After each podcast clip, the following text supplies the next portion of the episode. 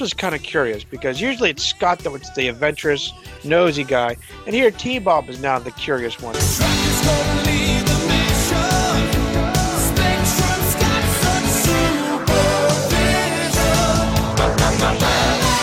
Matt does a power slide in Thunderhawk and ditches the freaking duo again.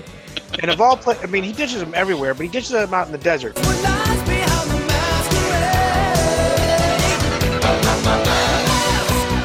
Dancing on the air trick, it kind of made me wish we had received some kind of orientation with the ability of the masks, you know.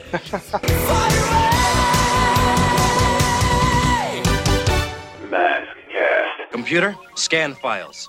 Select mask agents best suited for this mission.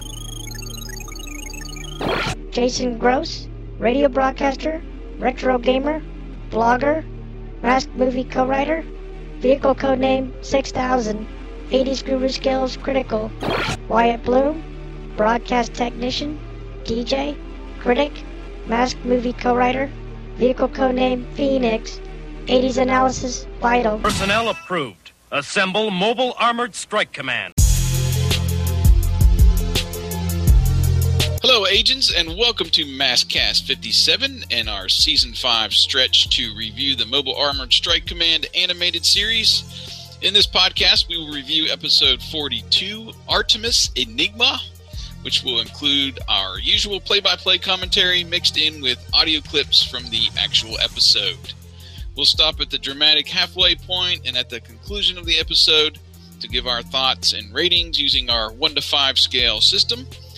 After we give our takes, we will read back listener reviews and comments, as well as the results of our poll via our website, agentsofmask.com.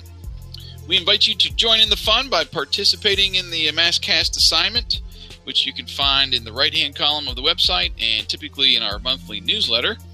Both of those will lead you to our review article, which will contain the poll and the comment section to leave your reviews.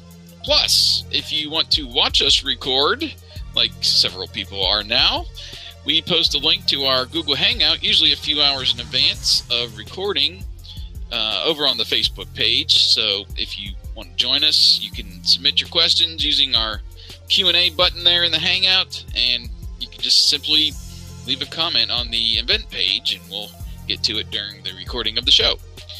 Artemis Enigma was originally broadcast on November 26, 1985, in the United States and features Venom stealing sacred antlers from a Greek monastery that are rumored to detect gold. It's up to Mask to stop Venom and return the artifact back to the rightful owners. I am Jason, one of your hosts of Maskcast. With me, as always, is my longtime friend and fellow co-host, the Arnold to my Willis. Now the world don't move to the beat of just one drum. Have we used this one before? What? I think we actually have. I think you finally found one. I'm I'm getting I don't know. I, I think I did use uh, Arnold and Willis before. Yeah, because I, I still remember doing the. What you talking about, Willis? And- Well, shucks. Let me think of another one here while we talk about. Uh, uh, you remember the episode where they uh, the crossover with Knight Rider? Oh, I still. I mean, I still don't know the lines, you know, verbatim, but I still remember like KITT pulling on the lot and turning right. Uh, I remember them jumping out, and there's, you know, you can actually hear how William Daniel, his is like his raw voice, not KITT, not the synthesized, no nothing. It's just like straight. William was sitting right in the passenger side, holding a microphone type thing, but they still kind of had the function of KITT. I think he said he scanned something, and I, I, I don't know the whole verbatim of it, and I it's been so long. They had a lot of like crazy crossover uh, with the sitcoms and with uh, Oh, a lot yeah. of the uh, a lot of the shows in the '80s. I mean, some of them were more or less the you know spin-offs. A lot of shows like you know the Jeffersons spun off of on the Family, and you know there were several spin-offs, but I don't know. There were some weird ones like that where I don't know, it didn't exactly match up. No, but I think it was more of a publicity stunt, you know, to, to kind of cross Yeah, that's true. crossover, like like anything else, you know, it's all advertising, and it's rudimentary Yeah, uh, uh, case, and it was, I think it was kind of cool in one respect because you got this. It was a comedy, it was a family show, and you get to have the actor kid, who was probably just a kid at heart anyway, and he, you know, even though they know Hollywood, they were like, I could only, I could only imagine what the kids were like going, dude, dude, we get to meet KITT. I know Yeah. he's not. I know he's just Yeah. a car, but this is really cool. I can I can only just imagine that's what. And, and I can only Yeah. imagine that they did like off takes, like "What you talking about, KITT?" and, and stuff like that. Um, it's different when you see KITT in real life. I know. I just. You can't. You, you, it's something you just can't. you're a kid. You you automatically become a kid. You're like, oh, even though you could sit there and go, oh, I know it's just lights. I know it's just nothing. You know, it's just nothing more than a fancy dash. But it's still like, hey, hey, Yeah. can I push turbo boost, please? uh, I still remember when I was a kid. Uh, we've kind of steered off on KITT, I guess. Um, meeting the Knight Rider car for the very first time is at the Indiana Mall. If you remember that, Jason, Indiana, Pennsylvania, not to be Mhm. confused with anybody in the state of Indiana. Um, they were doing a publicity stunt for Universal. Uh, at the time, I didn't realize it. In fact, they had the A-Team van, But oh, nice. but it was it's one of those where okay, they had had the A-Team van and KITT. Which one is cooler? KITT. of course. You know, so I'm like breezed right by the van. hey, cool, see it. And that was about all I got. You sit in the car, and I still vividly remember that there was that you had that snow on the on the TV going. hmm Uh, they had the turbo boost rubbed out. The lettering was rubbed out, so someone was pushing that button often. uh, and was the, it an actual car from the show, or was it just somebody's like? I wonder if? I, you know, as early as it was, I wonder if it wasn't one of these one of the touring publicity stunt cars. Uh-huh. and that's my guess because they also had the A-Team van there. So that's my guess. I have no idea if it was real or not. I don't know if it was a replica. Someone was trying to make a couple bucks. Uh, I was, I had to have been eight or nine at the time, uh, but I remember the voice recording, and I remember the light going. It was the square light for KITT, and it had already had passed that season to, to where it was the lot, the the three bar graph. Yeah. And uh, the light kept going, even though the voice stopped.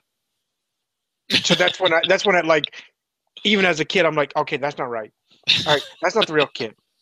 And I still remember to this day looking in the hood uh, at the sensor light in front, and it looked like a row of 60 watt regular light bulbs you'd have in the light back here because it was glowing. The white was glowing through the hood, you know, Uh, the, the seam of the hood. I'm like, I got you. okay, that's not right either. I mean, what? What? This is not KITT. So even at a, even at the uh, eight year old. Oh, I was then you were the critic. oh, I was critiquing that car to heck. But um, yeah, I've longed to meet the A Team van. I haven't yet. Uh, there's a place I've been talking about to you f- for a long time that's up near. It's up in Tennessee, uh, not too far away from Memphis, that I want to go visit. That has a ton of stuff. But uh, in the meantime, I'll just have to make my Pinewood Derby cars. yeah.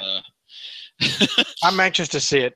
this year, for those who uh, aren't friends with me on Facebook, um, well, last year I went all out and I did an Ecto One Pinewood Derby car, complete with uh, Lego random Lego pieces and parts glued to the top, and the white wall tires. And I just I went overboard. I was out there with a file making the little fins on the back and stuff, and uh, Nice. Oh, it was so much fun. It.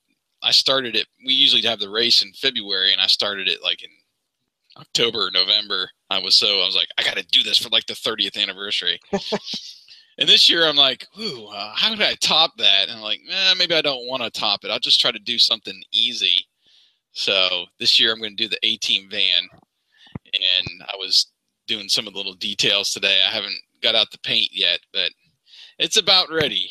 And um, my uh, middle son, he uh, had no idea what he wanted to do this year.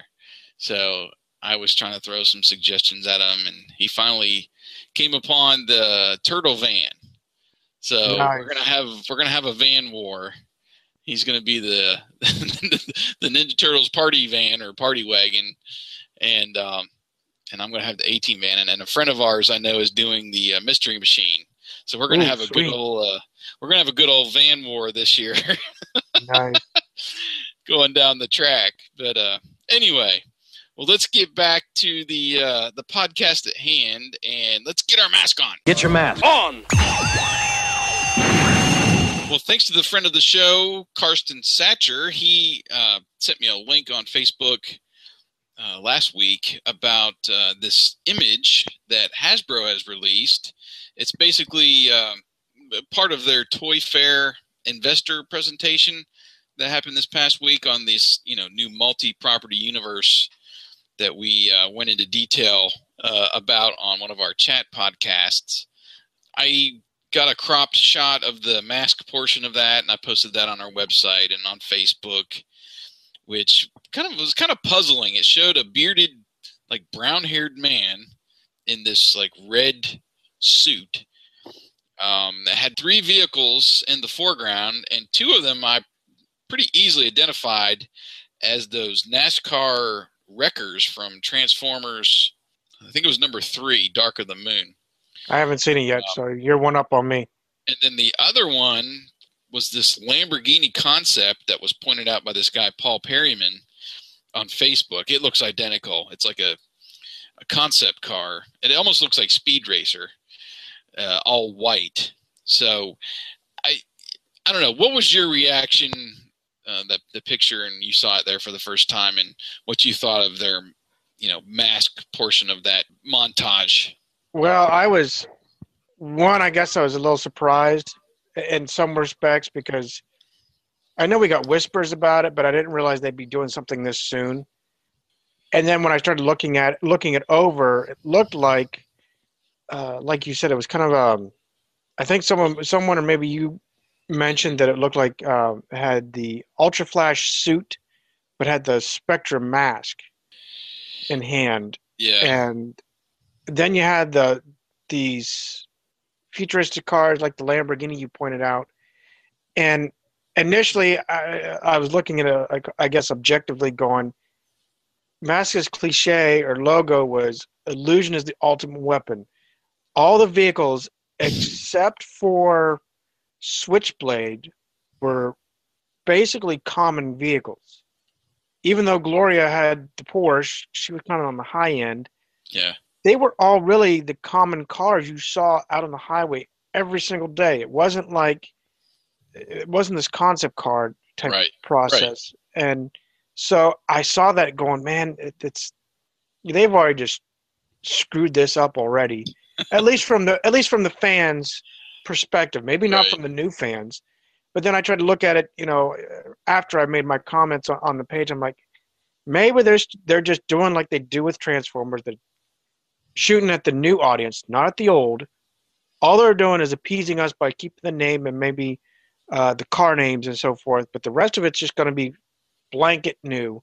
yeah. And Well- and I just, uh, but I'll be honest. I'm just like uh, the Michael Bay movies. I'm still kind of miffed. Is probably the right word that they're not doing some of it justice by you know, even if they don't use the Camaro, which would be a shame. But if they don't use the Camaro, if they'd use, I don't know, a Ford Taurus or something that's that's a common car, not a not a futuristic Lamborghini that Right. obviously failed at the concept because that was what a two, 2012 or something that the guy pointed out. Yeah, something Concept. like that. So, uh, what was your take? I realized we, we you had the article, but what was your, uh, I guess, initial reaction, and then if there was a follow up like mine?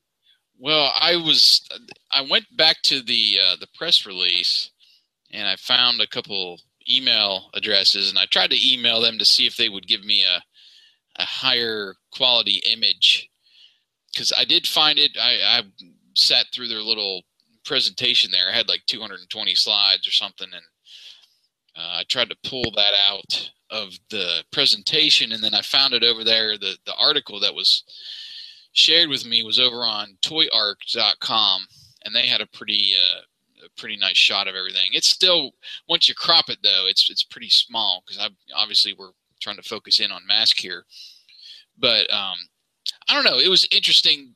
There there was uh, Micronauts, which had an obvious picture of Optimus Prime in the background. GI Joe was just their like new logo. There was nothing else for GI Hmm. Joe. And then you had uh, ROM, which looked to be like new art. And I know they've made a comic book recently. I haven't I haven't seen any of the art from that, but it looks like some kind of updated version. There was like this uh, volcanic. He looked like he was on like a volcanic planet or something. I think I said in the blog post. Uh, and then you had Mask, which I'll, I'll get to, and then the uh, the final one was Visionaries, which looked really cool. Looked like an updated, you know, like concept art. But they went with like one of the, not one of the main characters, and they used the bear instead of you know the main guy. Uh, was it Leoric? He was the lion. So that was interesting to me. And then I was looking at Mask, and obviously I wanted to, you know, hone in on that. And I, the suit was what stood out to me. It looked like an updated, you know, what we always refer to as the flight suit. Right. And uh, he was holding the mask under his arm there, and that kind of looked like an updated version of Spectrum. Other than that, though, I mean, you had the. It looked like uh, I, th- I called him uh, Ryan Reynolds with a beard. Um, He, you know, didn't look like what I would think Matt Tracker would look like.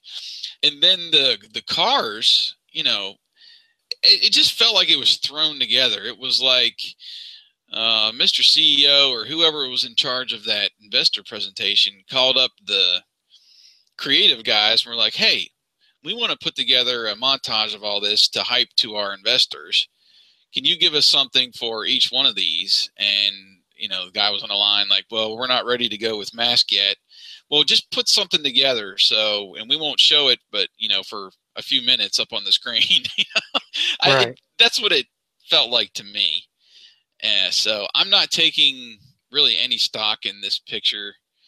Um, if it turns out to be something like this and they go futuristic with the cars and all that, you know, I, I'm going to be the same as you. I'm going to be disappointed, like most of us were with the Transformers movies, and they're essentially going to try to appeal to the broadest audience out there, which they might need to anyway if they're going to do a solo mask movie because Right.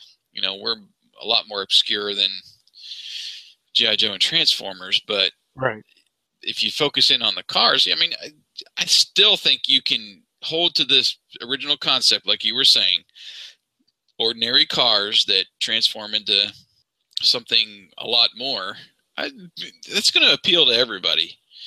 Uh, they don't have to be futuristic race cars and you know go 500 miles an hour or whatever.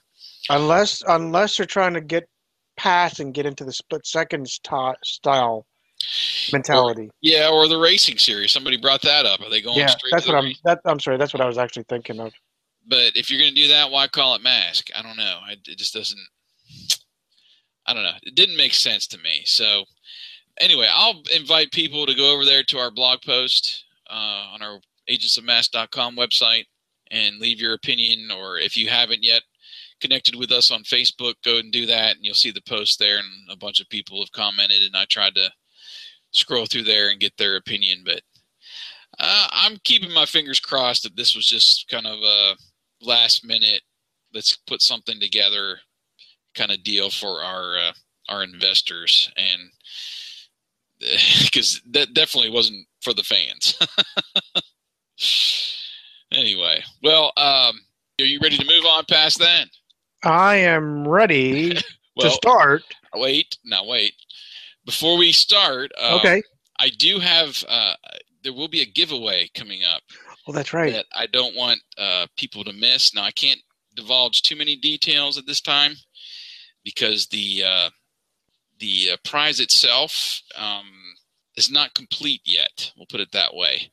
So uh, once it's complete, we'll be announcing across all of our platforms, the website, the email, social media.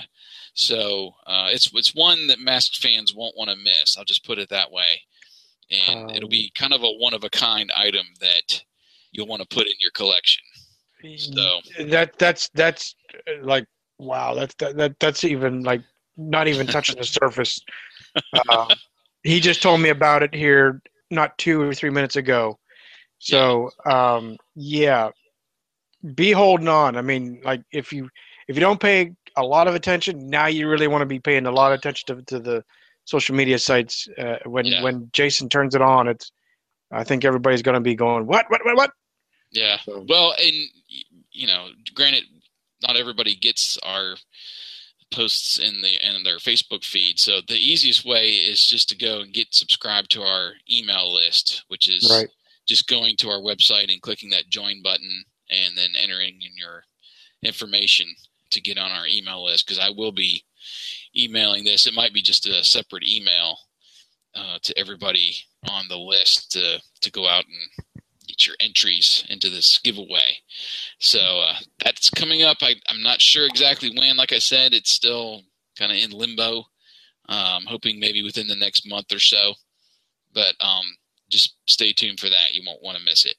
right So, partner, well, let's uh, let's jump in our uh, our mass transport plane and head over to uh, Greece, shall we? Let's start the Maskcast.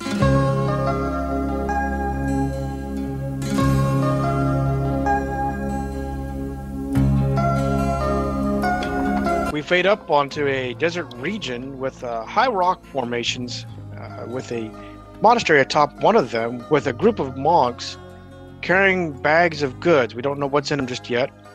One is mentioning, though, that the load is heavy. They load their goods into a basket, which is then winched up to the monastery atop the little mount.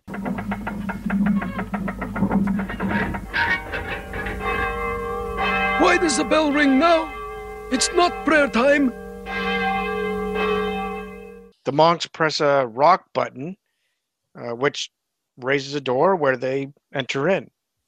Atop the uh, monastery, the winch, uh, one of the monks states that no one is actually ringing the bell, commenting that it's a heavenly sign. The monks continue to winch the load, then mention that the rope has been cut with their goods gone.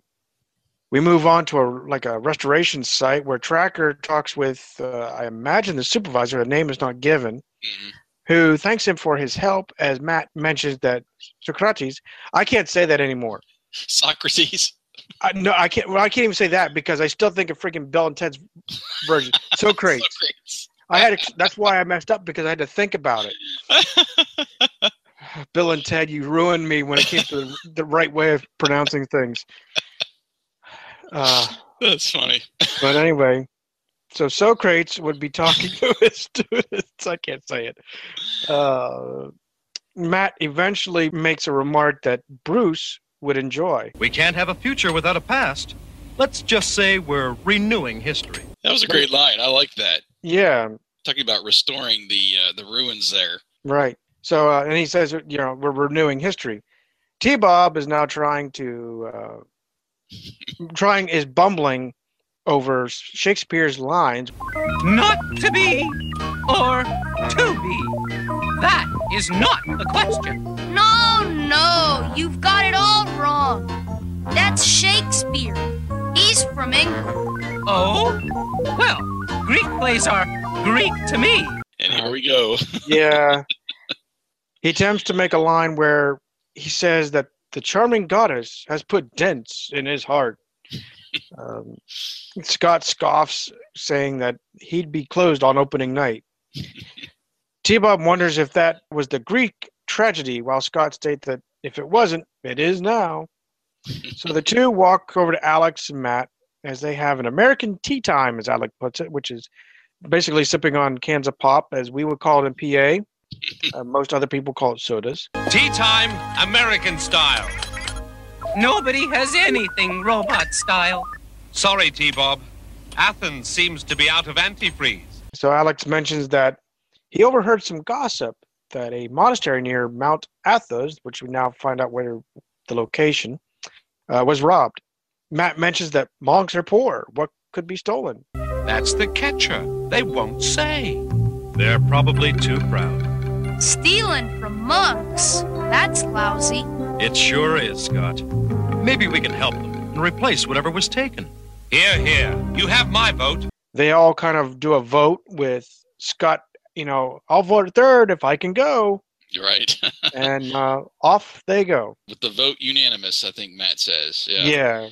Well, descending on another set of ruins now nearby, we hear the Venom theme, and we see their four vehicles parked outside. Gold! I told you it pays to work hard!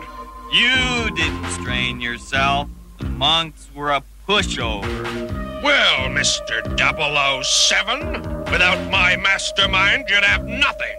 Let's just get down to business and find out how the monks got this gold. Mayhem then suggests to Rax to go back and join the monastery, with Dagger complaining he never gets to go undercover, which actually was a good point because we've seen Rax go undercover several times. Right. I remember that one episode. It might have been, um, I think it's Mardi Gras Mystery, where they catch Rax on like some uh, security camera footage stealing this formula for the uh, for that super fuel. Yeah. And then you know, like Vanessa, well, like in the Golden Goddess, when she steals those blueprints and she's all dressed up, you know, in her glasses, and Bruce tracks her and ends up getting that shelf of books dumped on him, you know, as she she makes her getaway. So poor old Dagger, he never gets to go undercover. That's because you can't even tie your shoes in the dark. Now let's get moving. Well, as uh, we get back over to Mask now, Thunderhawk is approaching the monastery with Scott asking if they really live up there. And Matt says, You might say it makes them closer to heaven, with T Bob joking, That's for the birds, or I don't know, rolling my eyes. Yeah. Um, they pull up this, uh, I, I don't know, I thought it was like a secret door that was down at the you know Yeah. base of the mountain with this little actuator button. I guess Matt knew about it um, because he pulls up and he's looking at his watch now, saying uh, "perfect timing." As the door goes up and the monks come out, Matt greets brother Nicodemus, who is kind of the leader of the fraternity there, and introduces everyone. How do you do, Brother Nicodemus? This is my associate, Alex Sector, my son Scott, and his friend T-Bob. Welcome, friends. I was informed you were coming. Do you really like living up there? like a fish loves the water, my son. Boy, must be flying fish to get way up there. Mr. Tracker, He cuts into the uh, amusement there and tells Matt that his help won't be necessary. He says nothing was stolen of any consequence and bid the gentleman and robot a good day. So he enters the mountain door and closes it behind. Alex says he seemed friendly as a puppy, while Matt thinks he was keeping something from them. But he says Mask has its secrets too, and they'll respect the wishes of the monks, which I thought was uh, a good point. Right. So we go uh, back on top of the uh, monastery now, and the monks are holding this little ceremony in the chapel. Right. And this is where they're they're basically Nicodemus thanks their God for their reward as he reaches for these antlers of Artemis. Antlers of plenty, antlers of Artemis, mysterious horns of old. Without your help, we could not carry out our work and studies all told. Congregation now begins to say in unison that they vow to keep their secret safe. And as the camera pans across the congregation, we now see Rax, which is wearing the stiletto mask, and he's simulating that he's praying, I suppose. He then steps up and says that he only gives pledges to the Venom fraternity, and he seizes the antlers and runs off. Where he, we cut right back over to Thunderhawk. Scott is disappointed that he didn't get to climb to the top of the mount. Matt states that the monks put out the put out the not welcome sign. Just then we hear the thumping of a helicopter blade, with Scott turning back to see Switchblade passing by. Speaking of somebody who's not welcome, Venom's here. Matt does a power slide in Thunderhawk and ditches the freaking duo again. And of all play, I mean, he ditches them everywhere, but he ditches them out in the desert. At least it looks like a desert to me. So Yeah, great parenting there. yeah. Do PSAs, but you'll ditch your kid wherever you want. Stay here where it's safe. You know? Yeah. Um, where, where where there's no like uh, water and they're out in the middle of like barren wasteland. Oh. Oh, I don't know. So we hear the military version of the Venom theme fading up with the monks scurrying about as Rax instructs the monks to Get back to your ceremony, brothers. Stiletto, fire! I said get, or I'll aim for your sandals next. wasn't that their sandals that he shot at? well, I took it more as like a warning shot. You know, Yeah.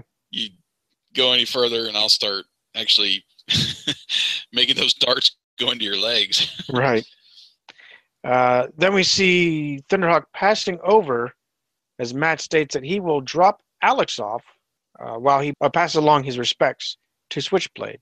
Right. Alex agrees and they call for the mask, which is awesome to see.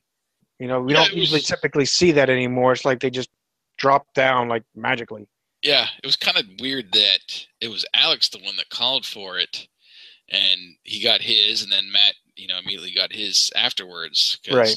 It's usually Matt's the one that's doing that voice command in Thunderhawk. True.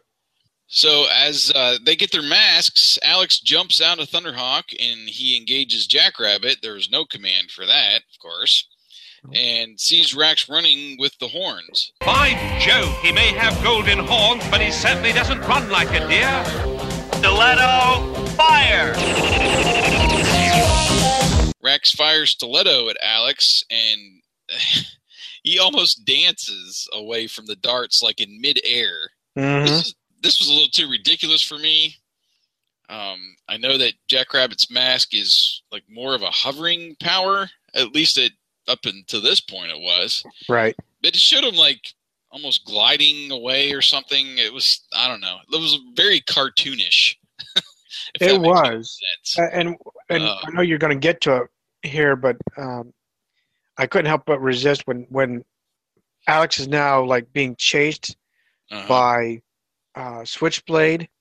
I mean, Jackrabbit can really move, and I had to point it out because fictitiously, Airwolf can hit 300 knots without the turbos engaged. Mhm.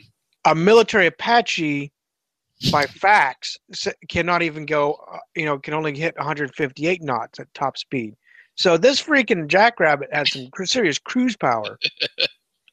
Well, and that's the thing. There's no real consistency with it. It seems like um, there's times where you know he mainly uses it to get from here to there when there's a barrier or a fence or something in the way. There's even um, that one episode where they're trying to defuse a bomb. Can't remember which one it is, and he and uh, he's got a couple other agents with him that he's able to transport with him Oh yeah, uh, up in the air.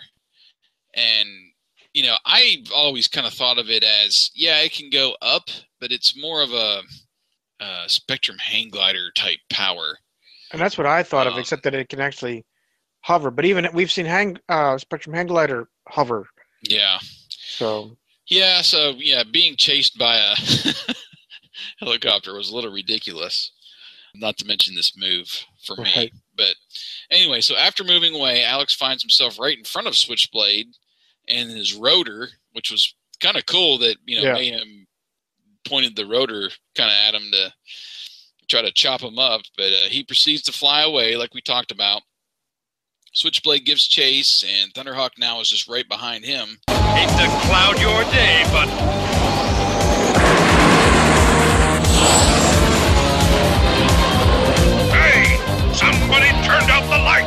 Alex is able to escape essentially, and he spots Rax again and says it's time for a flying tackle. Well, Switchblade recovers, and Mayhem now says, "Have a cyclone on me," and sends Alex tumbling towards the ground.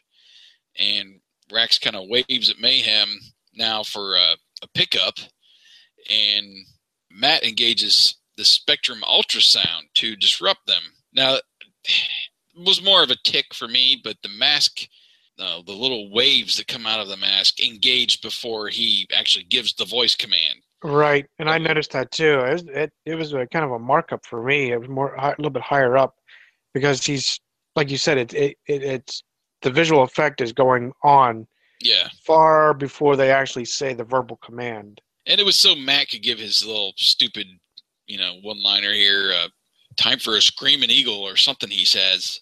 Right. but I would have liked that synced up a little bit better. But anyway, back to the story. Rax now drops the antlers after this uh, ultrasound, like from Spectrum, you know, hurting their ears, and they he essentially covers his ears over his mask, Right. and now we get uh now we get Scott and T Bob approaching the scene. Right. Scott comments that uh, his dad is giving Venom a lesson in sounds, with T Bob mentioning that if he they get any closer, that they'll need earplugs. uh, Does T Bob have ears? well, I must. He He has has about every other- every yeah. tree. But anyway, Thunderhawk flies in circles around Venom while Miles shouts, Get the antlers, you fool! Hey, what do I have to do to get a ride? Stick out my thumb? engulfed in this ultrasound, Miles essentially pulls himself together to release the rope ladder from Switchblade, and Rax hops on. But there's a glitch. I don't know if you caught it, but the antlers disappear. Oh, really? I didn't notice that. Yeah, and then they rush out of the area. You- you- It's like he gets on the rope, and then and then they, I think they they cut to a different angle or or animation. I think flying away. You don't see it in his hand. So Did not Uh, notice that. Yeah. So Matt chases after them as we pan in on Alex, who is now coming to and saying, Woo! Uh, before he comments, we see a host of spiders appear. Huh? These spiders are poisonous. Jackrabbit, off! Jackrabbit, off! Matt, Jackrabbit's lost its kick. Uh, he radios for Matt, which I, I imagine because Jackrabbit has now failed, because he pulls his arm up, and now we kind of see the, the little computer, whatever he has on his wrist, must be his intercom or backup intercom. Um, and he, sa- he says to Matt that uh, Jackrabbit's lost its kick. So Matt gives up the chase and heads back to his friend. Alex joke, jokes to the spiders that he donates to the Wildlife Association. and as Matt flies by, he jokes that he knows that Alex likes exotic animals, but this is a bit much. Right. The camera then expands to show the gravity of this predicament that Alex is in. He's on a ledge. Uh, I can't say how far down, but basically, like, uh, like he's a great distance above whatever the the chasm floor, Mm-hmm. And has nowhere to go. And that's when we get our dramatic commercial break. So, where does this lead you in in the rating and your synopsis so far? Well, I, we're at halftime, and I don't know. It was heavy on the jokes for me, and I don't know. I, I when they make light of the danger, and I I think Alex even says that these spiders are poisonous. It's at one point, you know. I missed that. I didn't. Uh, he's the animal expert or whatever, you know, Right. creature expert. so it's serious, and you know, they showed several scenes with the spider. There, there was only one where they're actually moving towards him. Uh, I don't even think they were moving towards him at the end there. Uh, I would have liked a little bit more of that, Right. just to showcase the situation. But I don't know. They were making jokes there at the end, and I'm like, can you just save the guy without? oh, that's uh, you know, I didn't realize you were this much into exotic animals or whatever. I don't know. I, I didn't like that. Um, the dancing on the air trick. It kind of made me wish we had received some kind of orientation with the ability of the masks. You know, if we would have had some kind of explanation at the beginning of the show and would kind of walk us through each mask. Oh, here's you know this will be your mask, uh, Alex. This is Jackrabbit, and this is what it does. You know, I like that some have different powers, like Spectrum, but you know, we were never really introduced to the physics of Jackrabbit, which No. might have explained why he could, you know, do a tap dance in the middle of the air. uh, I don't know. It just kind of made me wish that we had more information on here because we're having to go through each episode and pull out little nuggets of, oh, I didn't know that could do that, and kind of piece them all together. We need like a mask encyclopedia Yeah. of everything. Um, I wrote down it was a bit easy for Rax to infiltrate the monks and quickly as he did, because it seemed like the next scene and he was already in with them, and I don't know. It seemed like they alluded to maybe it taking some time or whatever for Rax to go back there and be able to figure out what's going on with this gold. But you know, through that, the story was pretty creative. the The monastery and the 007 comment pointed me to uh, kind of an inspiration from the the James Bond movie For Your Eyes Only, because they have a uh, it's not a monastery, but it's some kind of castle or structure on top of a mountain like that, and they have a basket that actually takes people. That's the only way you can get up there. There's no like Hmm. you know, secret entrance or whatever. That's the only way you get up there is through this basket, and there, there's a fight up there, and so that put me in that movie for a little bit. But other than the jokes and the, I guess more ticks that I mentioned, I was in the four to four and a half range in the halftime. What were you? Well, to be honest, I'm I gave it a solid four. Uh, I liked there was lots of drama. There was a lot of suspense within just the first, I'll call it 11 minutes of the show. We saw the plot where Venom is wanting the gold. We see the monks even have this secret, uh, as we typically believe that monks kind of have a simple life. They're they're gardening. They're just kind of fending for themselves uh, and being able to, I'll call it worship and, and, and do their thing on their own. The the commands were great to see. They you know they finally came back. It seems. Mm-hmm. Um, my I guess my hangups were that the cliffhanger that we have here, uh, pun included, it, it was kind of weak. I could have seen a better cliffhanger when Alex was falling from the sky, where he lands on the you know gets knocked out or something like that. I could see a better cliffhanger there. The spiders chasing Alex, I, I, I guess it, just to me it was really weak. It was out of Um, nowhere too. I mean, Yeah, didn't really ex- expect spiders to be out there. I don't know Right. if there's a Greece is known for its Well, they're not- poisonous uh, spiders, but I don't know if it's. I mean, I've I've never been to Greece, and, but I know uh, the desert regions. When uh, for my military friends that have deployed, they've come across what's called camel spiders. And I'll tell you, people, you got to look this up. To and, and most of the pictures you see are not are not fictitious. people, we had a problem, and I, I know I'm straying, but there's a reason. Uh, these these, if they would have done this in the animation, that might be more plausible. these spiders are monsters. They're they're like three or four times bigger than a stinking uh, tarantula. They're a monster, and they I don't know how they do it, but they will crawl into like a computer, and the computer will just fail. So they, you know, people will have to, you know, the maintenance guys will have to go out and try to fix out, see what's going on with this computer. They know that there's probably a spider in this box. It's why it failed.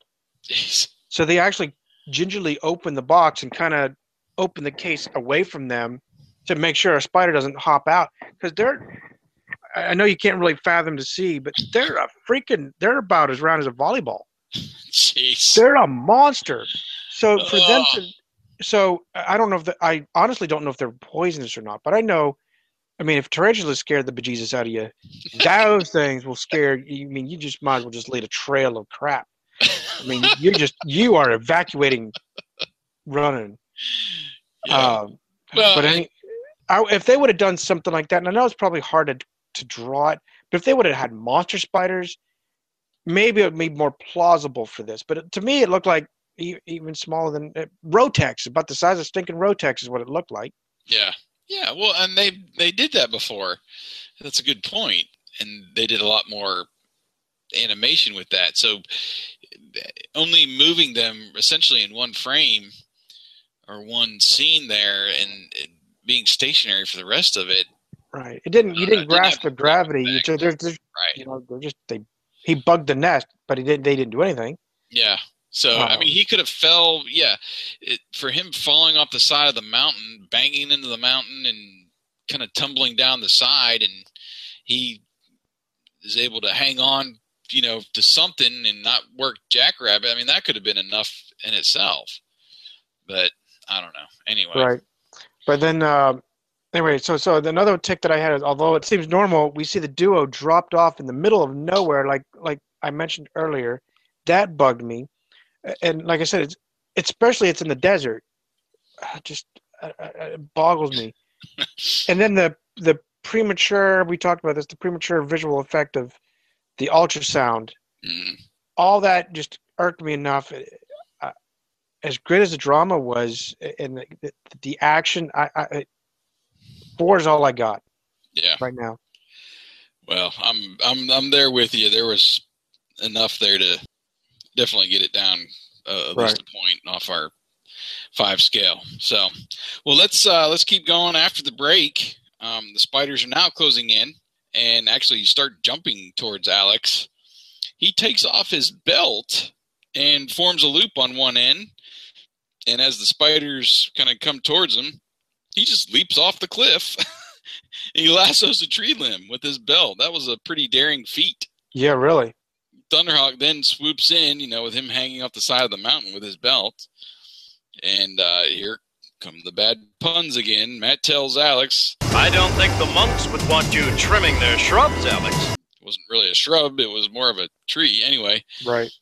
uh, he opens up the bomb bay doors on Thunderhawk now and extends a large cable with a hook and amazingly snatches the loop on Alex's belt and able to lift him in the air. Now, I, I mean, I like that there's another feature we have on Thunderhawk we hadn't seen before, Right. but this was a pretty impossible Oh yeah. task. But you know, that lot- hook in there just the right time to, to latch onto him. right, and you're going to come up to it, but um, you know, it, the impossibilities that that is Thunderhawk. You know, you see the way that it flies. You know, in a previous episode, we saw him do the bumper landing Yeah. and then taking off from nowhere like a helicopter or hovering. Well- the, it actually, to me, it's a jet. It's not a. It's not a hover vehicle. Yeah, but I like this. Now, um, after this, uh, Alex says, I'm hooked on you, old boy. And, you know, Thunderhawk, we see the jet engines now rotate towards the ground and it descends Alex down and he is, is able to uh, get off there on the ground. Uh, what did you then- did you notice how it how they engaged it? It was they dropped the rear bumper. Yeah. And then the scoop, like a reverse jet scoop or whatever, kind of made it do the reverse engines. Yeah, but I mean, it's another detail that I don't think we've seen before. No. And, you know, you remember like uh, when we saw the the transport plane. Uh, It might have Reverse been, engines, yeah. yeah, it might have been in Green Nightmare where it we saw the how it hovers and that the transport plane is able to hover. It's that same motion. Right. Um, and we, you know, we've marked down Thunderhawk before, at least I have, for doing some of these, you know, crazy maneuvers and hovering. And we just never knew that these engines could do that. Right. It makes a lot more sense now. I don't know if, you know, some of these tricks are still even possible. Right. Because there's another crazy one that he pulls in the air uh, in the second half here. But um, I don't know. I I was like, okay, well, that kind of makes sense that the the engines can do that, and he's able to bring it down for a landing, you know, pretty abruptly there. But anyway, so Scott and T Bob they run up. Yay! We could make extra money with a trapeze act like that. Thanks, old chap, but I prefer earning a living on the ground. Now that we know Venom's involved in this, it's time to get busy. and he uses Thunderhawk's onboard computer to connect with Boulder Hill and, of course, scan the personnel files for a mission in Greece. And we get uh, essentially just one agent, Right. Gloria. The uh, computer selects her because her college education was in Athens, and that might be helpful. She's shown in the shop there with her uh, Indy racer, and she's like taking a coffee break, and before uh, her friend there can pour the coffee in her cup, she gets the uh, she gets the alarm and takes off with the guy still pouring the coffee. And then we get Alex. Of course, he's pre-selected since he's essentially already there. Yep. Uh, you know, I had some ticks here. Uh huh. Actually, about three. One, did you notice that the we'll call it the reverb effect when they're wearing the mask didn't exist, and when Matt takes off his mask, it didn't change like it has in the past. Yeah. Um, now But Venom they, has They haven't been consistent with that throughout the show, so No, I, don't, but- I don't really take too much stock in that anymore. But I did hear because Venom has the effect. Oh, do they? Did They, have, in that effect, episode? but Mask doesn't. Um, know, in this it's weird. yeah. And then uh, typically, Matt typically says, uh, "Computer," he instructs the computer. Now he's just pushing a button, and he omits the computer part and just says, "Scan the files for best agents." Blah blah blah. Um, he typically says mask computer or connect to headquarters computer or that kind of line and then we get that and he also even says in the call up he'll typically say alex sector pre-selected now the computer this time has pre-selected him so it, it just kind of a for me it's a disconnect these, these three were ticks for me that kind of bugged me Yeah. right here in this one little just this little i don't know 30 second segment I didn't. Yeah, I didn't buy too much into it just because they're not consistent. So it's not like, well, this is the way we've always done it. I do agree. It usually Matt has some more input, um, and he's even used a voice command versus you know just flipping up the computer there and pushing some buttons or whatever to contact the computer back at Boulder Hill. But I don't know. That's just another area that it would have benefited them to be more consistent with. right So, well, uh, now we head back to the monastery. Right, and here's where Nicodemus, who now seems to have a slight voice change, it sounds more like Bruce, uh, advises Mask that they were unaware that anyone knew of the antlers until now. Venom's tentacles extend everywhere. The question is, why is he after a set of gold antlers? Probably because they once belonged to the Greek goddess Artemis. Matt argues that she was only a storybook mythology. Nicodemus corrects him, saying she was real and that the antlers belonged to the stag she rode. Alex is intrigued and asks if other gods were inspired by real people. All I can say is Greece has many untold secrets of her past. And so you and the monks have been the keepers of the antlers for over 3,000 years. Yes, through the Order of the Brotherhood, they have been passed down for generations. The golden antlers of Artemis have the ability to search out and find quantities of gold, much like a divining rod. And we only use them to find just enough gold to live on. He's Except for already, that big treasure room they have. yeah, really. Anyway, sorry. yeah, which which is true. As as Nicodemus moves to begin asking, Matt already interjects, saying that he doesn't need to ask. Matt is already looking for them. And then he asks that he and his brotherhood leave the monastery for a short time. At the end of this discussion, we see our dynamic duo approach in the foreground with T Bob holding a wooden divining rod. Are you sure this is gonna work? Dad told me this is how the monks find gold. So finding water's gotta be a lot easier. We're too far up in the clouds. That's where water comes from, silly. Just start walking around. Now, I eh, this was another thing that bugged me here, because how does Scott know about the whole antlers finding gold things? He says his, uh, Matt told him. Well, Matt just learned, you know, unless he was listening into their conversation a minute ago, Matt just found out, you know. Exactly. Uh, Who Anyway. knows? So he continued. uh, Scott continues to instruct him to start walking around, and T. Bob suggests that maybe the gold likes gold, but perhaps water doesn't like the stick. Scott replies, suggesting that he should try running. And so here comes T. Bob running, and they kind of encircle a well opening, with T. Bob bumping a pail of water that overturns on him, with him saying that maybe he was right. Yeah. And Scott gives a laugh. And then we turn to Matt and Alex as they're surveying the bell tower. Yes, and uh, Matt is pointing out that Venom used laser fire to ring the bell during the robbery, and we see some marks uh, on the actual bell. And Alex stated they must have used whisper mode on their vehicles so no one could hear them. Uh, okay, never heard of that before. Alex asks Matt if he has any ideas, and Matt says they should let Venom find us for a change. So back to Venom, and we're at some ruins again. Rax, I'm giving you exactly one more minute to come up with the magic words the monk said. I'm telling you, I don't remember. Just something about thanks. I should have had you record it, you pinhead. Want me to go back to the monks and find out? We don't have ten years. Are these antlers gonna work or not? Mayhem says a gold miner just has to have faith. Well, and then him with saying that, you know, he hasn't shown much patience up to this point. So Does he ever? I, right. So saying somebody just to have faith is kind of telling them they need to wait a little bit. Anyway, this dialogue didn't make sense to me.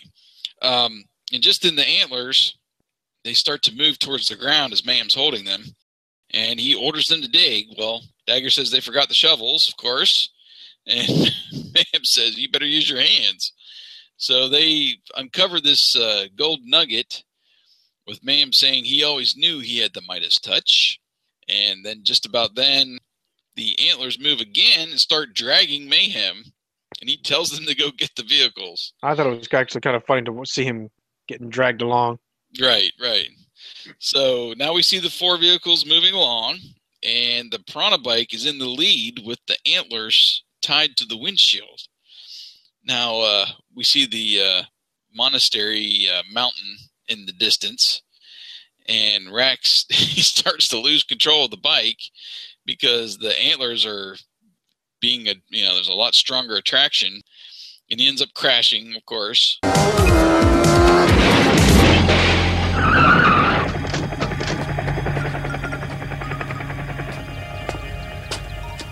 Looks like you need training wheels, Rax. He does need them, but you know, as much as we see him crashing, at least we didn't see him flip off like we knew typically. right, see. right. He was still he was still near the bike that time.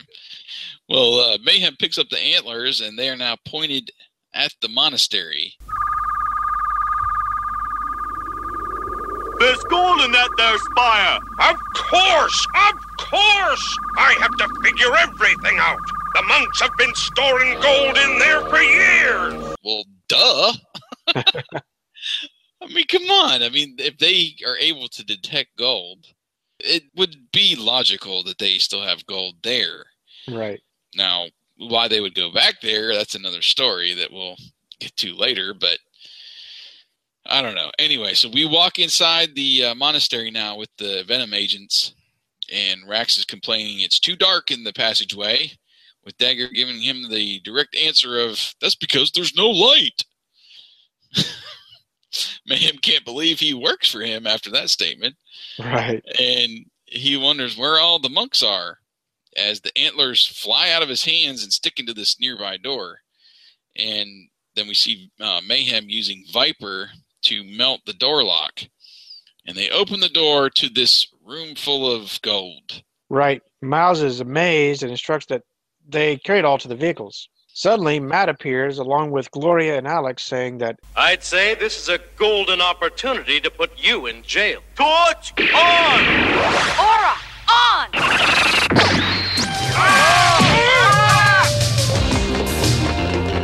her aura reflects the the torch blast right back at them with Venom fleeing.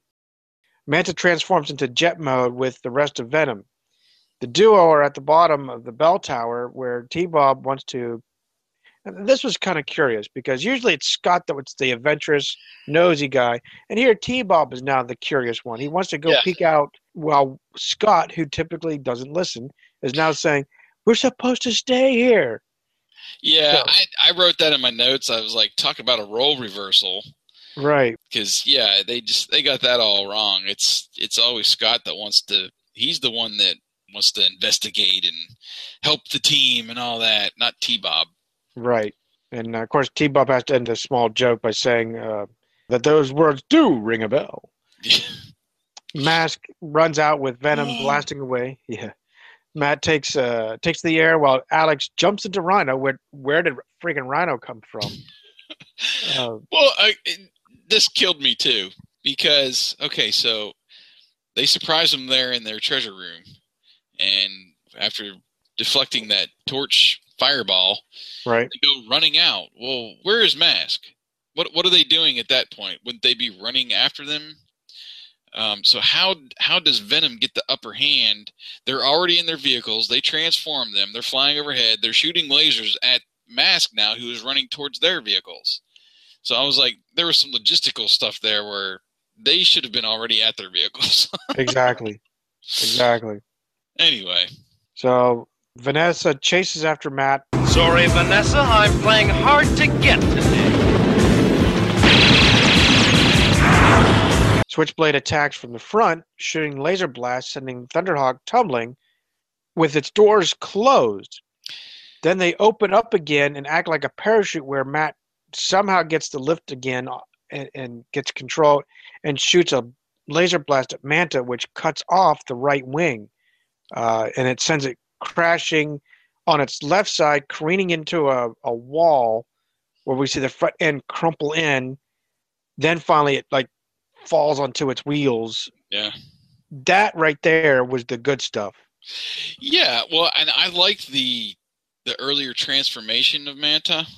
I don't think we ever seen that before, No. and we had some pretty good maneuvers uh, in the sky as well. A little bit of dogfighting, Manta shooting at uh, Thunderhawk, and that was the good part. The crash, you know, it basically shears off to the the front wing and the back wing on that one side uh, as it crashes. Right. And you know, that was that was good. I liked it. Yeah. And Dagger says that uh, that they should have their license checked. No, I didn't like that because I was like, well, it was freaking shot off. Couldn't he do better? right. No. I doubt it. And then next we see Switchblade transform into jet mode, with Rax instructing the rest to climb the bell tower to help Mayhem. Scott- How, do- yeah. how does that help? Okay, go get your know. freaking vehicles. Who knows? Let's climb the bell tower and help Mayhem uh, up in the air. Yeah. And then the bell tolls. Of Scott course. notices Venom and timidly. That's what it sounded like. He was timid. Venom! Come on, T Bob. Let's go for a swing. Now! And of course, it rings right into Venom's ears, and they're grasping their ears. And then they fall off the tower and land right onto the crashed Manta. That was convenient. Yeah, very convenient. Switchblade is chasing Thunderhawk with uh, Rhino lowering its exhaust stacks and shooting lasers. Those laser blasts sever Switchblade's wings, and as it begins to do a nosedive, Miles is quick to transform it into helicopter mode. That was cool. That was Yeah, cool. but- I like that. But they made an animation goof because the landing skids disappear and then they reappear. Like they just completely are drawn off and then they are redrawn on. Well, eh, that whole sequence too. I mean, I liked the, I liked what the writers were thinking. You know, I, I wish they had done this before because it just makes sense. You shoot off Switchblade's wings, well, he has to turn into helicopter mode in uh, in the air, which makes for a little bit of drama. But just the way they drew it too, Switchblade was so long; it looked like It a was. jet fuselage. You know, uh, it was just twice as long as it's normally shown. Right. So that whole sequence, although the concept of it was cool, um, the animation really didn't pull through. Right. So anyway, so after Mayhem has to convert back to helicopter mode, the agents kind of wave at him below as Matt lands Thunderhawk next to Rhino. The mask agents look up to see the three Venom agents now hanging from the landing skids of Switchblade as it flies away into the mountaintops and they escape. And then we are taken sometime later now Matt returns the antlers to the monks. Use the antlers as you always have, Nicodemus. It's your golden chance to start over. Thank you, Mr. Trakker. Hey, Scott, are your ears still ringing from the bell? What did you say? I said, are your ears still ringing from the bell? Sorry, T-Bob. I couldn't hear you. My ears are still ringing from the bell. which was kind of funny. But T Bob said something here at the end, and I don't know if it was just the recording of the episode that I watched on YouTube or something, but he says something about you always tease me because, and you know, the video fades out, so we didn't get that last joke or whatever he was trying to say. Did you? Ac- yeah, I caught it. It was actually says he only teases him because he's so cute, and I'm wondering if that's why it got cut. I don't know. It it was so abrupt and yeah, could have just ended on that, you know, bell ringing, ears ringing joke. But anyway, that was weird. And then, uh, of course, we fade out. We fade right up back up into our PSA. which is when T Bob is celebrating his birthday, in which she actually asks, "How old am I anyway?" I don't know. Some of the parts I made you with were used. We then cut over to a little boy who's uh, messing with a rod. At first, I thought he was like uh, cooking s'mores or a hot dog in the ca- in the Yeah. fireplace or something. And then Scott walks over to him. He says that he shouldn't be messing around with a fire. And the screen should be closed. Sparks could fly out and start a fire. Never thought of that. I guess you're right. It's dumb to play with fire. Cha-chun chink, as the music theme kind of goes, and that's that's it. and that leads us to our overall rating. What did you score our beloved episode? Well, I'm not going to beat around the bush. I I went down to a two on this one. I thought there was enough in the second half. Plus the PSA bugged me as well. Okay, so they're at the birthday party. T Bob asks him how old he is, and Scott says he's not sure because he's made out of recycled parts. And I thought they were going to go into some kind of recycling, you know, public service announcement. Um, and then they go over to this fireplace safety kind of thing, and the boy, you know, he says he even says at one point, "Oh, I never thought of that. That sparks might fly out of a fire."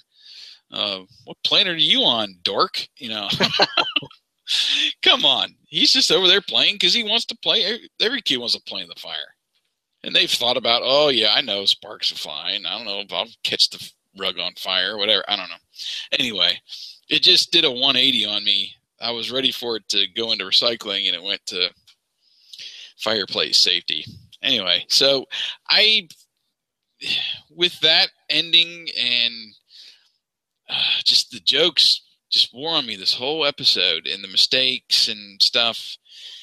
I was kind of teetering between three and two, and I ended up going down the low end on this one. What I liked about the episode, of course, I always like to see the vehicles get destroyed, and we always talk about the mortality of the vehicles. Is uh, is something that we look forward to, and you know, actually not have things be so invincible brings a, a more of a real life element to the episodes. So when the wings were shot off Manta and Switchblade, I thought that was really cool. And then the little details we got about Thunderhawk with the hook and you know the rotating engines. We're we're learning a little bit more and more about you know how each vehicle works, how the masks work. Um, but again, it makes me makes me wish they would have had something at the beginning of the series to to take us through everything. You know, the bad stuff, and maybe I'm just overanalyzing. You know, after keeping this secret for three thousand years, they just kind of blurted out to Matt about the about the horns. You know, Right. uh, of course, he's trying to help them recover it, but I don't know. you'd I- think yeah, he's still an outsider, and it took you know Rax all of you know a half an hour to infiltrate them to figure it out, but which kind of bugged me as well. But I don't know. It didn't make sense to me that Venom got the antlers and they knew it attracted gold. Why wouldn't they just take it out of Greece. Um, go search for gold somewhere else. You know, plus Nicodemus told Matt that they only used the gold they needed to survive, so why they got this huge stockpile? That didn't make sense either. At the end, why did Rax and Dagger pile into Manta? Why didn't they take on Rhino with their two vehicles that they left behind uh, at the end of the episode? Right. I, I hate it when stuff like that happens. There's no reason for them to be in Manta when they had they already established that all four vehicles were going to be there, and you know up until that point, we saw Rhino. We didn't know how many Mask had. Right. If, if they were bringing you know both Rhino and Shark or whatever, there's they they had the upper hand, and they just didn't. Uh, I, I wanted to see them have more of a battle there at the end with the vehicles. And why Me didn't too. Mask? Why didn't Mask pursue them? He just left them, and oh, they're going into the mountains, hanging off the switchblade there. I don't know. Uh, just a couple more things, I'll let you talk. as much as I like Switchblade losing its wings, it was just drawn awful in that scene. There's just no no way around that. And then the you know I mentioned the PSA that was out there. I think they could have done more with how Mask rescued the antlers instead of Venom essentially just abandoning them at the treasure room. You know what I mean? Right. We've seen episodes where they have these artifacts and it takes a you know Matt shooting or something at Switchblade and you know Miles loses the uh, the scepter regime out Switchblade and he catches it or some little trick like that. I don't know. I was ready for something like that other than just oh they just ditched the antlers and they're gone. You know. Right.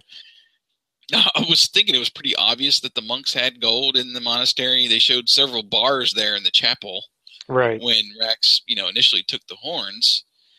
But I don't know, it still just didn't make sense risking going back to them instead of just bailing and using the horns in other parts of the world or something.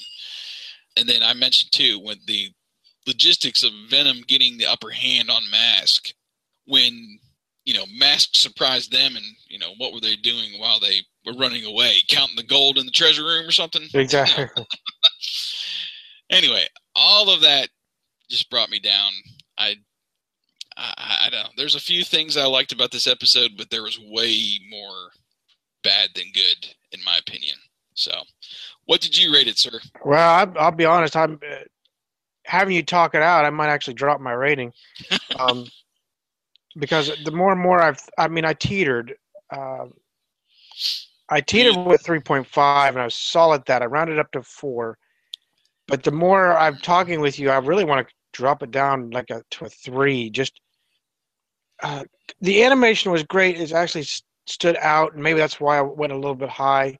The inventiveness that they did with Thunderhawk that we've talked about, with the kind of the reverse thrust, the kind of the parachute catching itself with the doors in midair. Uh, the drama was pretty good for me. Uh, the dogfight was awesome to see. I liked, like you said, we like seeing the the basically crashing of uh, vehicles, especially like Manta this time, and and then them clipping off the wings of Switchblade. That didn't make sense. Yeah, like we you're talking about, where it's like Matt puts the doors down and kills the engines to avoid that fire, and then he somehow is able to turn the car around, get the doors open, start the engines, and go up and you know shoot them.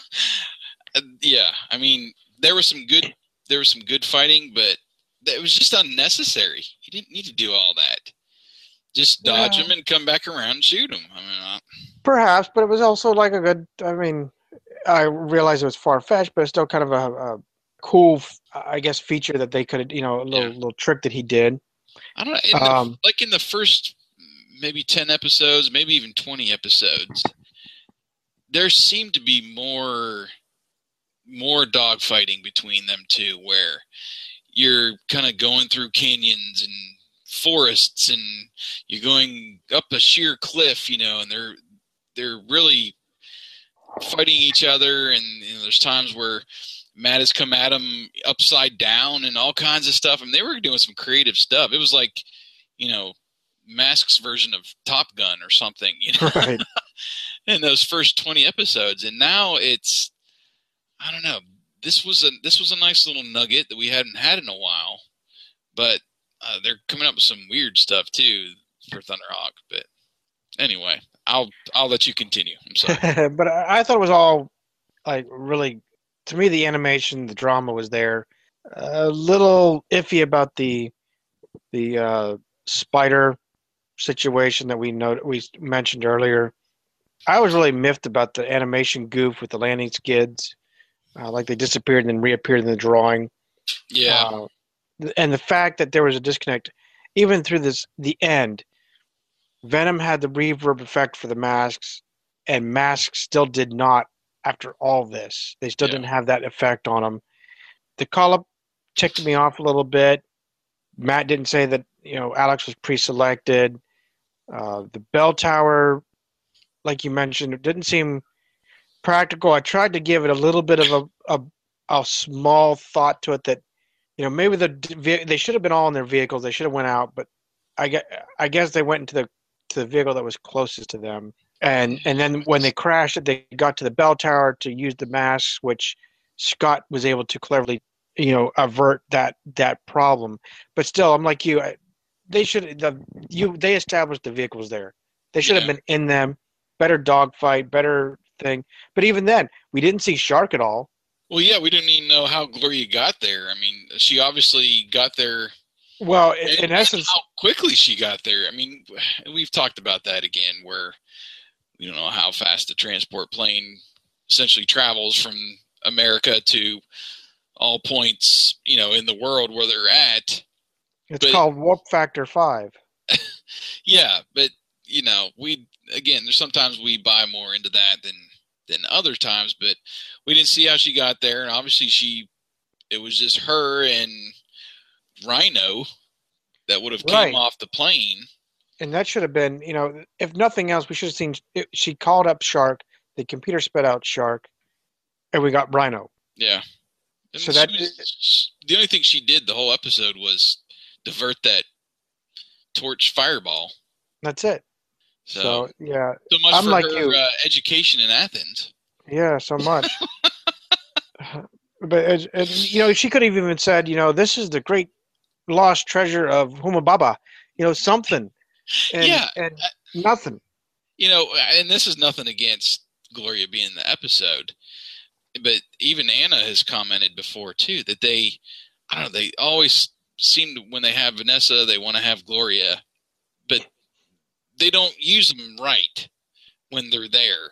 right They don't they don't use them enough, or they don't use them to their abilities. right And this is a prime example. Right. And and I'll be honest, I'm going over with you and I know we've done this before. It's been rare, but we've done this before. I think I'm gonna I, I know I voted, I voted as a four on the poll. You can change it.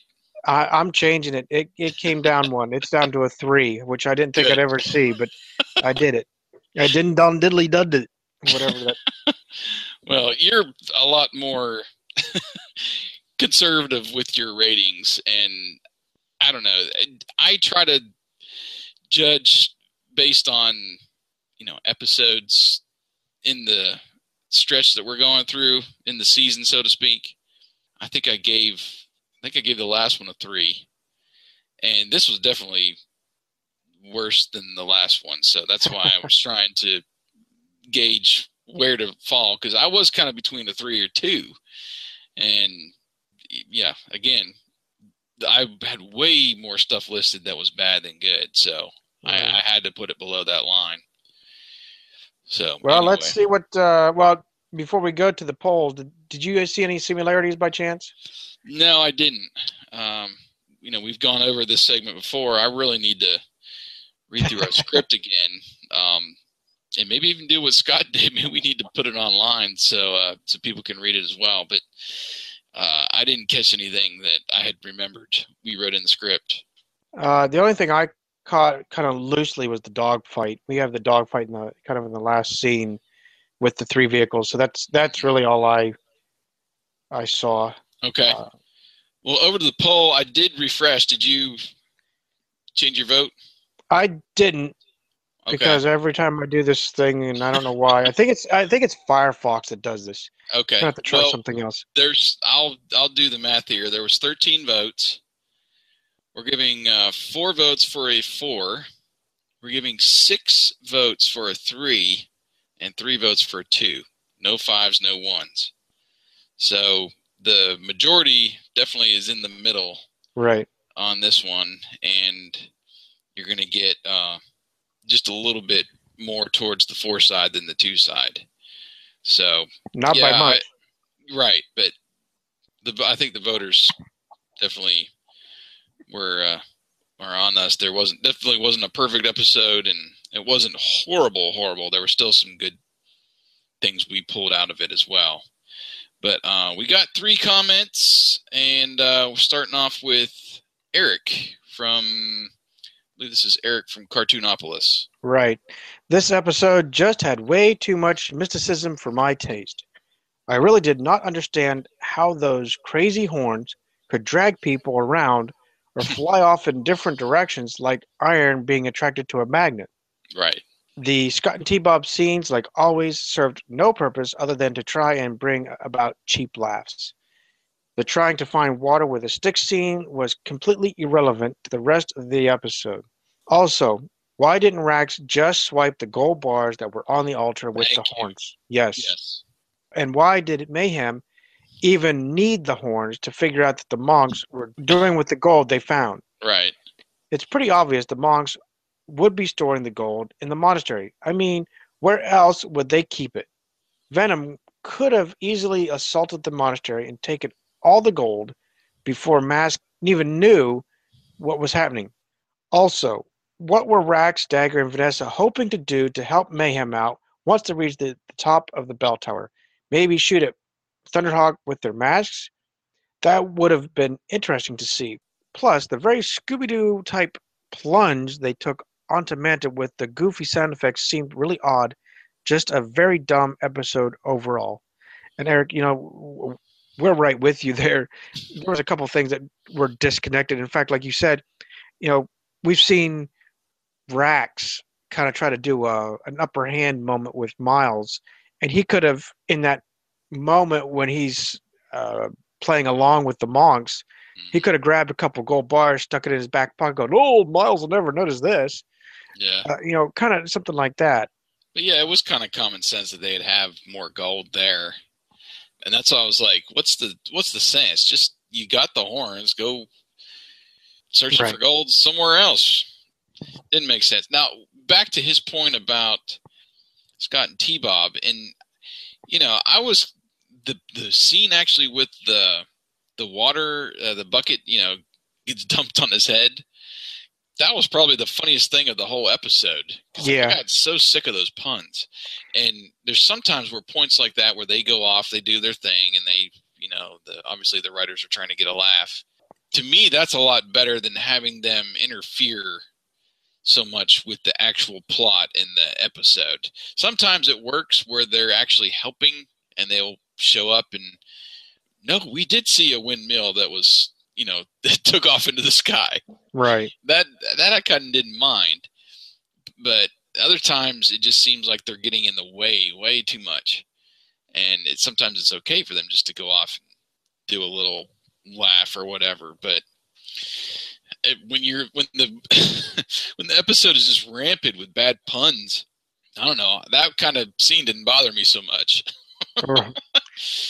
It didn't. I guess it didn't bother me at all. Uh, I kind of thought it was a comical joke uh, likeness, just them being looking for water, despite you know you know they you'd think they'd be looking for gold because Scott even jokes about uh, in, in times past has joked about wanting to get rich and all that. Yeah, But I can I can kind of see maybe it's because that dear old dad dumped them off in the freaking desert that they're trying to find water to kind of get rehydrated. that would have made sense. Now you're onto something there. You know they they learn about these antlers and they're out in the middle of the desert. Let's find some water. You know Right. that would have made more sense. I don't know. Anyway, um, next up was our buddy Anna. She says this is an okay episode. Had some good fight scenes with Alex Sector using Jackrabbit when facing Rax and later Switchblade. I also liked it when Thunderhawk falls down in order to avoid Switchblade and then opens its wings just before hitting the ground. Now, she liked that. I don't know. That one didn't sit I well liked it. I liked it. Okay. Uh, the plot is okay, even though I suppose one can say that nothing unexpected or out of the ordinary really happens. I still found the episode enjoyable enough to give it a four. So she she didn't see all the flaws that uh, We I did. alluded to. Right. And then our last little comment here was uh, the Yada Tube, who uh, he often or she often comments uh, right on our YouTube channel when we're talking about the episode. Right. And uh, they write, not to be or not to be, T Bob. Nobody has anything robot style. or, uh, yeah. He's referring to some of his lines in the in the in the actual episode. Right. But where did the horns go at minute 10 uh, and 8 seconds? That's probably where you were talking about with the skid. Right. Alex, easy fellows. I donated to the Wildlife Association. Ha ha. So basically, he's just pulling out the, the Some of the lines. the lines. Either either they thought they were lame, or they thought there was the, the they were funny or comical to, to them. But yeah, uh, that T Bob line was uh, about robot styles when he brought back uh, the drinks, and he says it's uh, it's tea time, American style, I think. And T Bob's like, nobody has anything robot style. that's right. I don't know. That was his that was his complaining self. That was definitely T Bob more than wanting to go and check things out. Though you pointed out. Yeah. So, well, that um, that'll about do it then, right? For our uh, our review of Artemis Enigma. The next episode we'll be covering, number forty-three, is the Chinese Scorpion, where Venom agent Bruno Sheppard disguises Stinger as a giant iron scorpion, kidnaps an archaeologist who knows the location of buried treasure inside the Great Wall of China. So I'm looking forward to that one. We'll get to see Bruno for the first time and his vehicle. Right. And we'll I'm not sure exactly when we'll get to that. We really uh, haven't set out our plan for uh, the end of the month or for March, but hopefully it won't be uh, another month before we, Right. we get another one off the ground. I really want to get back in the groove, like you said. Right, and I'm I'm hoping we can do that too, uh, even with uh, number two on the way. Uh, But uh, stay tuned, like like Jason said earlier, that stay tuned to Facebook. Particularly, we we invite you to sign up for the newsletter. Go to our website, agentsofmask.com, and sign up. That way, because we give all our people uh, a heads up of any type of prizes, prize packs that that come about. The other one I want to kind of point out, plugging us again, is in case you missed it, and this didn't actually get aired during the, the glitch we had a few minutes ago, we ask that you vote or rate us in iTunes, in Stitcher, in Mixcloud, all that. And mainly because it, it, it tells us that you're actually listening. Right. Uh, Stitcher and Mixcloud basically tell us we have listeners. iTunes kind of fails at that. So it, and we're just it's not like we're keeping track or you know boasting that we're getting you know a thousand listens a day or something like that the idea we know we just want to know how many people are listening so that we can you know we see if we have a solid 50 or solid 100 or whomever Yeah. listening to us and it doesn't matter if you rate us poor or great it's more of a hey you're listening and that's what we're really trying to go for Yeah, the way iTunes works, at least the way I understand it, is once you get so many star ratings, then you'll get an average per se for your show. And the more you're rated, the higher your podcast is ranked in their like search rankings. So it'll help, you know, more people that might be interested in the show that don't know we exist to see something, you know, on their when they're searching for podcasts or on their uh, their iTunes homepage or whatever.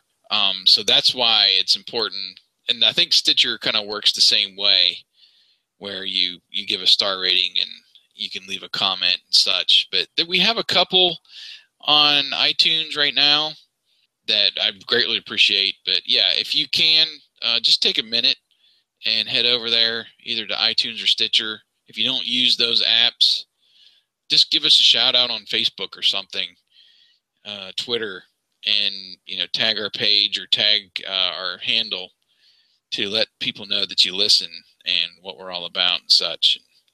We'll definitely retweet you or you know comment and uh, and tell you we uh, appreciate you doing that. But yeah, the iTunes and the Stitcher are big, and that helps helps us get exposed a little more to the search capabilities. So please do Right. that. Right, and keep you know keep sharing us with people. Uh, maybe you've come across uh, some '80s fans or other mask fans of the day. We just ask that you would really just advertise and, and uh, word of mouth, and then just share what we're doing over, at least with Agents of Mask, and you know a small plug for Jason with Rediscover the '80s. We basically coincide with both entities, really. So it, it it's. Uh, but it's it, both are great resources. Jason's Rediscover the 80s is awesome. Um, there's a lot of knowledge back there thanks to Jason just basically dumping his brain out on on the blog. Um, I contribute I contribute from time to time, and every now and then he pulls those oddball articles for me to write, uh, which I love. I enjoy, uh, especially stuff that I I'm more um, it's more at my heart, like uh, well, for 30, the A-Team at 35, and and so on. Those articles were fun, and then Yeah, me were. being the car nut, uh, I was trying to do a, a series of rediscover the '80s vehicles. But yeah, shameless plug there for for really all of us, all both entities, really to just say we- we're here. We're here. We're trying to to re, kind of keep our our nostalgia, our era alive as best we can. Yeah, and then as you know, Hasbro continues with this multi-property universe. Hopefully, they will continue Mm-hmm. um, as they just hyped it to their investors. So I don't think they can really turn back now. But you know, the this is going to be an exciting year, I think, and hopefully before it ends, you know, I don't necessarily think we'll get an announcement about toys or anything like that. I do hope we see maybe some new concept art released, maybe more of a plan, like you know, we're going to do GI Joe three, then we're going to do Micronauts, and we're going to do Mask, then we're going to do you know, essentially the way that Marvel does with all the superhero movies for them, and they lay them all out years ahead of time. So it would be fun to say we're getting a Mask movie on May seventh, twenty eighteen, whatever Right. like that. That would be really exciting to get a, a date out there, I think, and something to really build up and look forward to. And really start, we can speculate about actors and directors and, you know, the whole nine. I'm really hoping that will happen this year. So we'll keep our fingers crossed. And, you know, as Mask keeps coming back into the news and into our realm, we'll be sharing and uh, hopefully you'll be sharing since you're listening to this now and uh, just pass the word about uh, us along as well and keep your fingers crossed that maybe uh, we can uh, talk hasbro into giving us some exclusives when uh, when stuff is released because i want to definitely be in the loop and between you know bill and, and eric over at matttrakker.com boulderhill.net mainly Bill, since he's been around for the longest. But I really hope the three of us can be those sites that really push the information out to the fans. And, you know, uh, obviously there's sites that get way, way more hits than we do each day that are probably more impactful, but they're not going to give you the details and all of the history, you know, behind the franchise that we've you know we're up to 42 episodes now that we've reviewed one by one we're going to review them all you know we're on that track and and that just shows you the the heart that we have for this. Right, We have we have quite a bit of passion. It's obvious. I mean, like like we said earlier, uh, we started out with the script. It kind of materialized as a blog that turned into a podcast that's become into a detailed podcast more so than I think we we originally thought it would be. And uh, here we are, four or five years later, and at least with the podcast, something's going on. We've been able, as a community, not just agents of mask by any means, but as a community of mask fans, we've been able to shake. At least I would like to say that we were the the, the small two percent that somehow shook into Hasbro to shake life back into mask, whatever it is, whether it's a whether it is an Avengers like st- situation universe, or we finally get that solo movie, or who knows a spinoff that just turns into a direct to DVD. Mm-hmm. Something is being shaken and it was it's it's all of us, not just us at the forefront. I'll call it with Facebook or blogs or websites, but you fans. I mean, if we didn't have the fans behind it, I, I honestly don't know that Hasbro would try. So Yeah, it, it's and- really really testament to you guys, really. Right. And we we've tooted our horn a little More bit here, enough. but right, you know, Bill he's pretty much had uh posted interviews with every single voice actor, everybody involved with the creative from the beginning. Uh, he's even interviewed uh Shuki Levy who did the music, I believe. So and you know, he kept the the community going for years with his message board which is now over on Facebook. And Eric is uh, Mr. Encyclopedia over there with the merchandise and logging basically everything from his personal collection on Boulder Hill. So, you know, having said that, and getting into this, you know, hopeful time of uh, Mask making a, a proper comeback or some kind of comeback to the big screen, the small screen, the toy shelves, what we all want. That was just kind of my plea for all of us who are in the community to keep pushing forward and keep sharing.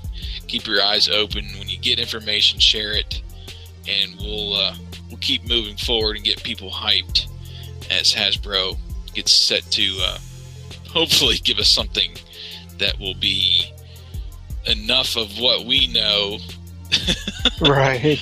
to to make us the hardcore fans happy and also enough for the regular man who has maybe never heard of mask to like the concept and want to go see this movie so all right i'm done yeah, I think we've plugged. let's take us home Yeah. So, like Jason said, this is this has been awesome. Uh, we're sorry if we rambled, uh, but we're, you know, I guess the passion's still there. It's obvious. Yeah. Um, so, uh, with that said, uh, it is Valentine's Day. So, happy Valentine's to all those out there. Before, actually, it's now past uh, midnight, at least on my side of the world, uh, time zone. But uh, yeah, it's been awesome. It's always a great time. It's always a blast, like I've said in the past. Um, hey, I'm a poet. Don't know it. Um, yeah, it's too late. So uh, before I get worse and become like a bad T Bob joke, he's Jason. I'm Wyatt, and thank you for watching and listening to Maskcast.